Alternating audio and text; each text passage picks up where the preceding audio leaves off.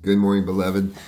We are praying for the nations, and our prayer for the nations have begun with the nations that people from our church throughout the over 55 years that this church has been established, for the nations that people have visited and touched the soil, smelled the air, ate the food, seen the people, heard the sounds of life.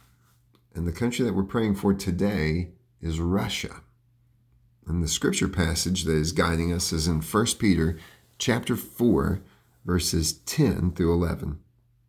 As each has received a gift, use it to serve one another as good stewards of God's varied grace. Whoever speaks is one who speaks oracles of God. Whoever serves is one who serves by the strength that God supplies, in order that in everything God may be glorified through Jesus Christ. To him belong glory and dominion forever and ever.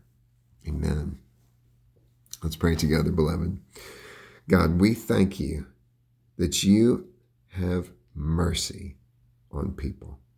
We pray that the largest nation in the world, the country of Russia, would have saints rejoicing on Sundays across the 9 different time zones.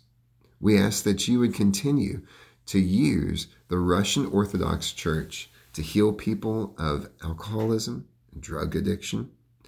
We pray that you would grant their country unity, the unity that doesn't simply come from appreciating image bearers, but we ask that it would be the unity that reflects the wisdom from above, where people are rejoicing in Jesus Christ by the power of the Holy Spirit.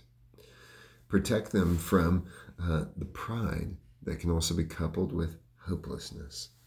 God, we ask that you would use religious freedoms that are being granted in some parts that are new to be coupled with missionary agencies, so that churches would be established and that the people who have heard about Jesus all their life would truly be able to say, I have tasted and seen that the Lord is good, that they would delight in the scriptures there in their language. And for those that are a part of the 78 ethnic minorities who remain lost in sin, would you please use the RUECB missionary agency to make known that Jesus Christ has glory and dominion forever and ever. God, we ask that you would raise up workers who would humbly serve, joyfully give, and fervently celebrate, so that in everything our God would be glorified through Jesus Christ.